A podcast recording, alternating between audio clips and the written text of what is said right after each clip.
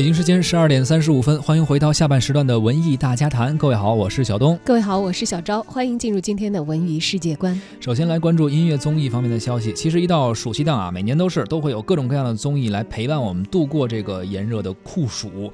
呃，二零一二年《中国好声音》当时是在暑期档第一季开播了，在许多观众的记忆中啊，哎，听着歌，吃着西瓜冰棍，然后吹着空调，听听着好声音是非常惬意的一个一个事情啊。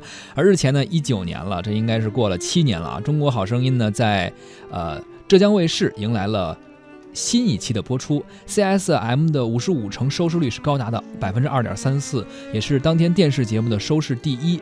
总导演金磊在接受采访的时候也表示说，好声音中的音乐呢，只是一个载体，这节目啊要做成一个全民励志书，要表达当下中国人的文化自信和生命自强。在本季的第一期节目当中呢，出现了几位看着节目长大，当然这个说法得要打个引号啊的零零后年轻的选手。马杰雪呢是来自新疆的一名学生，她呢是从第一季《中国好声音》开始看节目，七年来，十一岁的马杰雪已经是勇敢地登上了《好声音》的舞台了，从一个观众变成了台上的一个表演者。她还在继续地追逐着自己的音乐梦想。而另外一位选手呢，张天毛，呃，张天宇，他也是第一次看《好声音》的时候是二零一二年的第一季了啊，那个时候呢，他才上初三。作为一个零零后呢。他们成长在互联网时代，可以接受到更多的信息。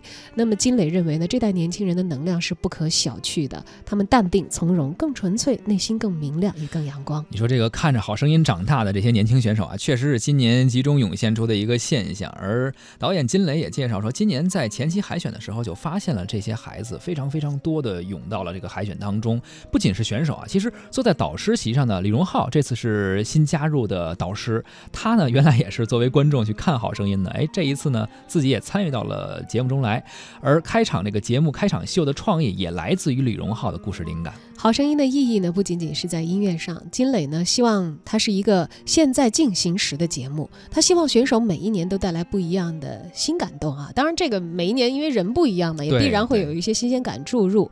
大家呢，可以在节目当中看到自己的影子。金磊想要把好声音做成一本全民励志书，每年翻开这本书都有新一页、新的内容，看到一群全国的新的年轻人的精神面貌。